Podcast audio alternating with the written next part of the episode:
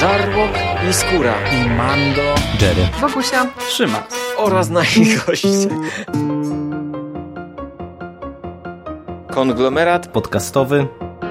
Wasze ulubione podcasty w jednym miejscu. Zapraszamy. Zapraszamy. Zapraszamy. zapraszamy. Zapraszamy.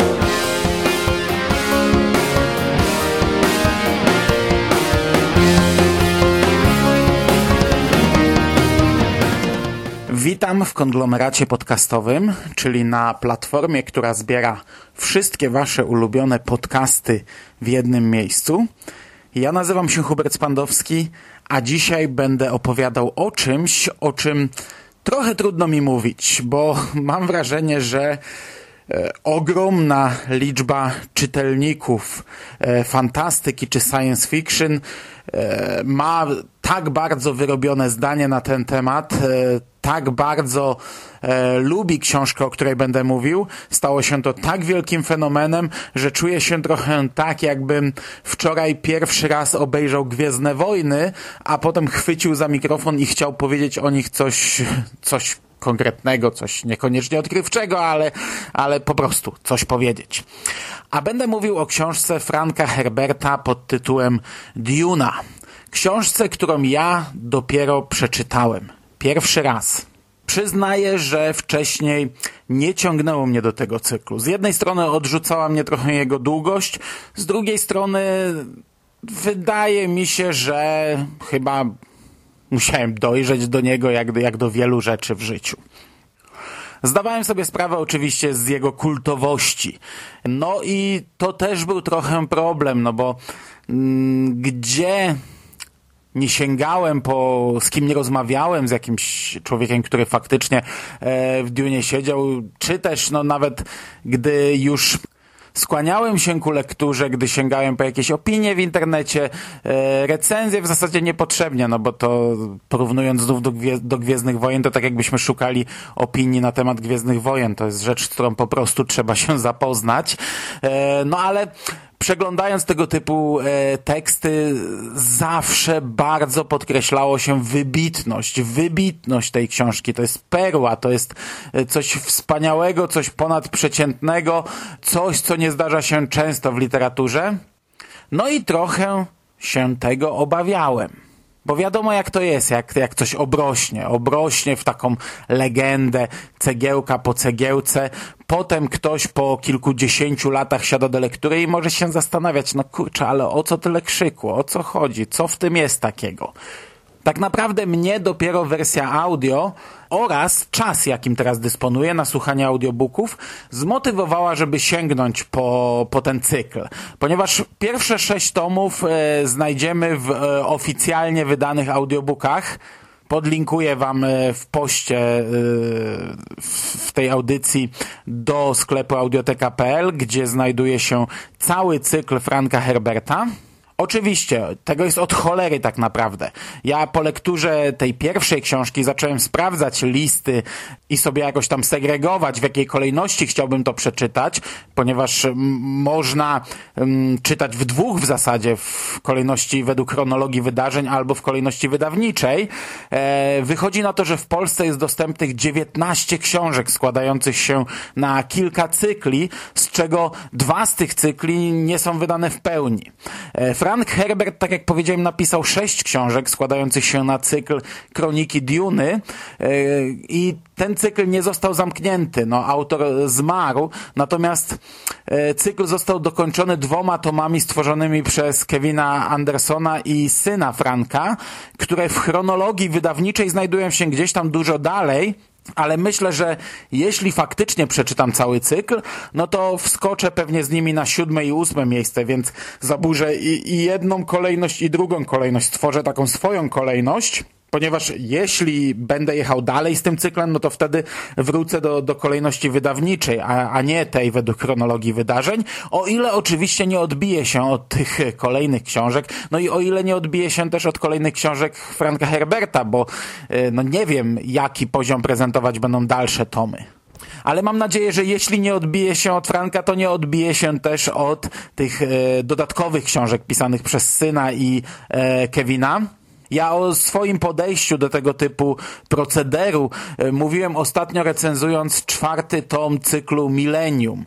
E, jestem bardzo, ale to bardzo otwarty na takie zagrania. Bardzo je lubię. Oczywiście bardzo często jest to sromotne rozczarowanie, e, ale, ale i tak zawsze z entuzjazmem podchodzę do, do takiego kontynuowania i rozszerzania historii przez innych autorów.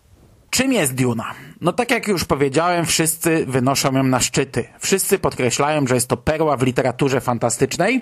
Przez długi, długi czas słyszałem nieustanne pieśni pochwalne na jej temat. I pomimo tych obaw, o których wspomniałem, yy, ja mogę tutaj śmiało przyklasnąć. Może sam nie padam jeszcze na kolana. Może nie wsiąkłem jeszcze na dobre w ten świat, e, nie biegnę od razu po kolejne tomy, ale to był naprawdę kawał dobrej literackiej przygody. To była naprawdę bardzo e, dobra lektura i ta książka zakorzeniła mi się w głowie na tyle, że mam ochotę na więcej w bliżej nieokreślonej przyszłości. Jaki jest zarys fabuły? Otóż w Dune ludzkość dokonała podboju, czy kolonizacji, czy jedno i drugie kosmosu i rozprzestrzeniła się na, na wielu planetach.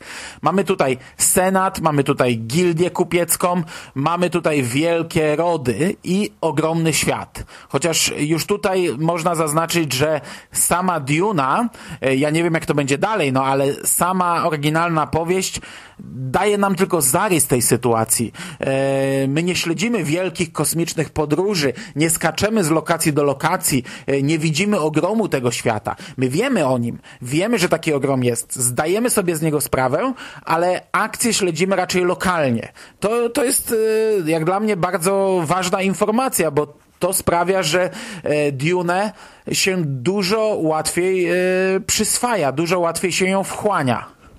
Sama Duna, e, która tutaj nazywana jest głównie Arakis, to jest pustynna planeta o bardzo ciężkich warunkach do życia.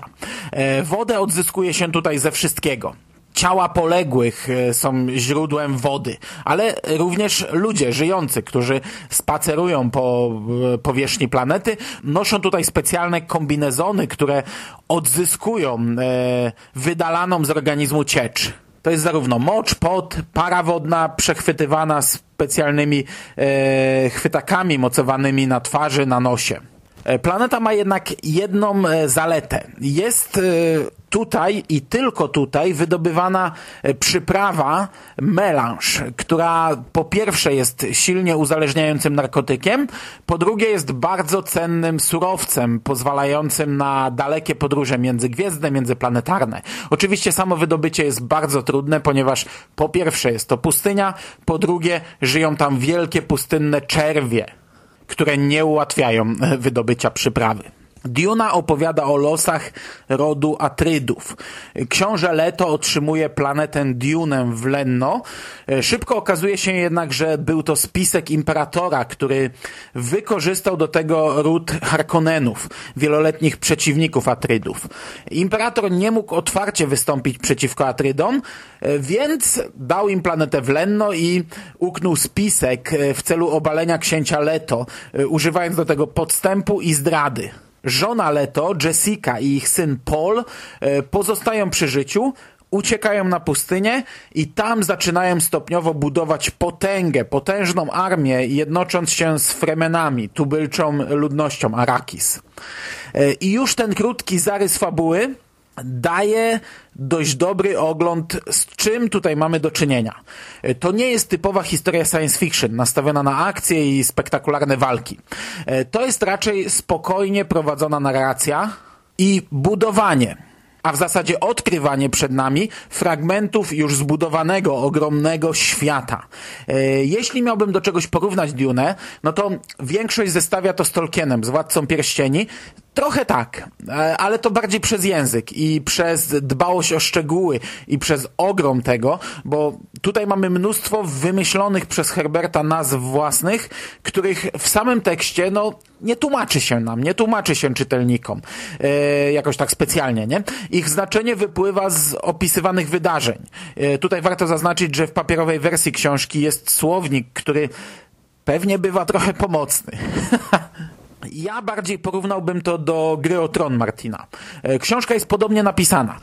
Niby wiemy, że ten świat jest ogromny, e, niby wiemy, że tych rodów, e, nazwisk, ludzi jest mnóstwo, ale ograniczamy się do wydarzeń związanych z kilkoma jednostkami. I na ich przykładzie, na przykładzie ich perypetii, poznajemy i odkrywamy nieco więcej, coraz więcej z każdym kawałkiem ten świat e, układa nam się e, w większą całość. Chociaż ja przyznam, że już przy pierwszym tomie miałem momenty dezorientacji i musiałem wspomagać się troszeczkę Wikipedią i listą bohaterów. Wiecie, gdy nagle na scenie pojawi się e, ni stąd, ni zowąd przedstawiciele jakichś kolejnych rodów, no nie było to jakoś nagminnie. Ten pierwszy tom jest dość przyjazny w odbiorze, no ale raz czy dwa musiałem sobie dopomóc. Bardzo możliwe, że w papierowej książce też e, jest, są jakieś strony, które pomogą nam, jest jakaś lista, nie, nie mam pojęcia, tego akurat nie wiem. Nie widziałem jeszcze papierowej książki, nie trzymałem jej w rękach. Tutaj w Dune nawet broń, jaką posługują się bohaterowie, jest często no, yy, nie, niekoniecznie szablonowa, jeśli chodzi o powieści science fiction. Wiecie, oni walczą sztyletami, mieczami, tak naprawdę my obserwujemy głównie knowania, zakulisowe spiski, walkę o władzę, wiecie, małżeństwa dla tronu, dziedziczenie tronu, kochanki, szkoły walki, wiedźmy jakieś. No, to jest naprawdę moim zdaniem zarówno pod względem formy, jak i treści e, zbliżone do tego, co aktualnie tworzy e, George R. R. Martin.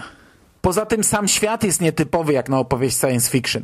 Z jednej strony jest on bardzo zaawansowany technologicznie, z drugiej panuje tutaj system feudalny, e, hierarchia społeczeństwa, mamy niewolnictwo, walki gladiatorów, e, władzę sprawuje imperator, który posiada w swoich rękach e, największą armię e, niepokonanych niemalże wojowników Sardaukarów. E, wraz z imperatorem władzę sprawuje rada e, złożona z przedstawicieli przedstawicieli największych rodów, e, tak zwany Lensrat. E, każdy z rodów posiada broń atomową, ale użycie jej jest zakazane przez odpowiednie konwencje. No i każdy e, szachuje tutaj każdego. Każdy ród trzyma w ryzach pozostałe rody, no i tak zbudowany jest ten świat. Świat, który przedstawiony jest, tak jak powiedziałem, z niezwykłą dbałością o drobiazgi. Jest realny, żywy, prawdziwy. Obserwujemy tutaj zwyczaje, tradycje, poznajemy kulturę danych grup społecznych. Do tego Duna przepełniona jest e, refleksjami na temat życia, e, dylematami, motywacjami, jakie mogą kierować człowiekiem w konkretnych, e, niekoniecznie czarno-białych sytuacjach obserwujemy tak naprawdę kilka lat z życia bohaterów, ich dojrzewanie i ich ogromny rozwój.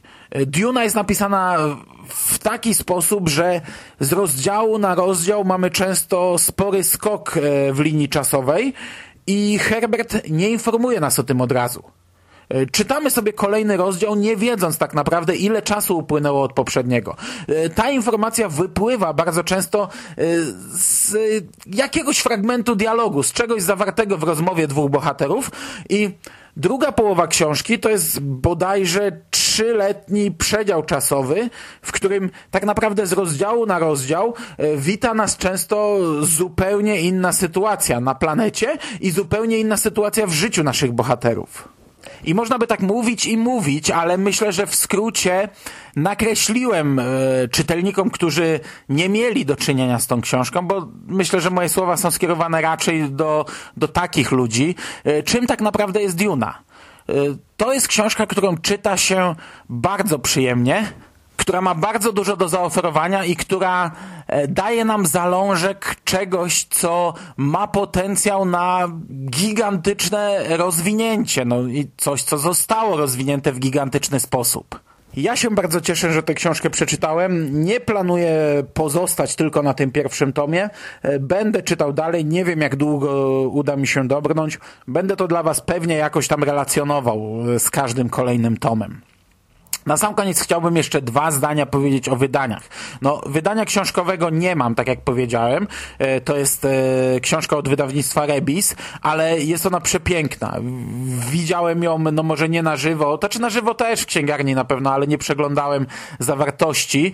E, natomiast wygląda to kapitalnie. Jest w twardej oprawie, w dużym formacie, z obwolutą, ma przepiękne ilustracje, te akurat widziałem tylko w internecie. No i cała seria jest w taki sposób wydana, to wygląda na półce przecudownie. Kilka kolekcji możecie sobie obejrzeć w internecie. Jeśli nie widzieliście jeszcze, to wygląda wspaniale. Natomiast e, są dwa tłumaczenia tej książki. Na, na początku tłumaczył ją Marek Marszałek, potem Jerzy Łoziński, którego możecie znać z e, Władcy Pierścieni właśnie.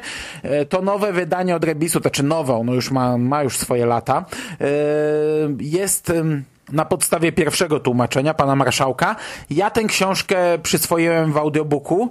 E, tutaj również jest to poprawne tłumaczenie, prawdziwe. E, książkę czyta Krzysztof Gosztyła, przynajmniej pierwszy tom, bo potem lektor się zmienia z kolejnymi tomami, ale z tego, co, co puściłem sobie próbkę, e, to nie jest jakaś, jakaś bolesna, tragiczna zmiana. Natomiast Krzysztof Gosztyła, mówiłem to już nie raz, czyta książkę świetnie, chociaż tutaj bardzo powoli, bardzo spokojnie no i jest to mm, audiobook bardzo długi. On trwa prawie 30 godzin. To jest coś, co też trochę mnie odstraszało e, na samym początku. No bo nie mając tyle czasu na audiobooki, ile ja mam teraz, no to 30-godzinny audiobook e, przy normalnym trybie życia i pracy to jest kilka tygodni raczej należy na to poświęcić. No mnie udało książkę przesłuchać się w kilka dni. I tutaj nie umiem powiedzieć, e, która forma jest ciekawsza. Wydaje mi się, że to jest taka książka, którą e, i w jednej, i w drugiej przyswaja się bardzo dobrze. I tutaj znów porównam do Martina. Pieśń Lodu i Ognia ja zarówno słuchałem w audiobooku, jak i czytałem w e, normalnej papierowej formie, ponieważ gdy poznawałem tę powieść oficjalne audiobooki jeszcze nie były wydane, a nieoficjalne powstawały na bieżąco, a czytało mi się to tak e, przyjemnie, że e, no nie chciało mi się czekać, aż kolejne nieoficjalne audiobooki powstaną, więc zarówno w jednej, jak i w drugiej formie się z nią e, zapoznałem i zarówno jedna, jak i druga forma była bardzo przyjemna i wydaje mi się, że w przypadku Duny będzie podobnie. No ale na chwilę obecną nie mam jeszcze takiego doświadczenia. Tak czy siak, jeśli nie czytaliście, polecam, a ja biorę się powoli za kolejne tomy. Dziękuję Wam bardzo za uwagę. To by było na dzisiaj wszystko. Trzymajcie się ciepło. Do usłyszenia. Cześć!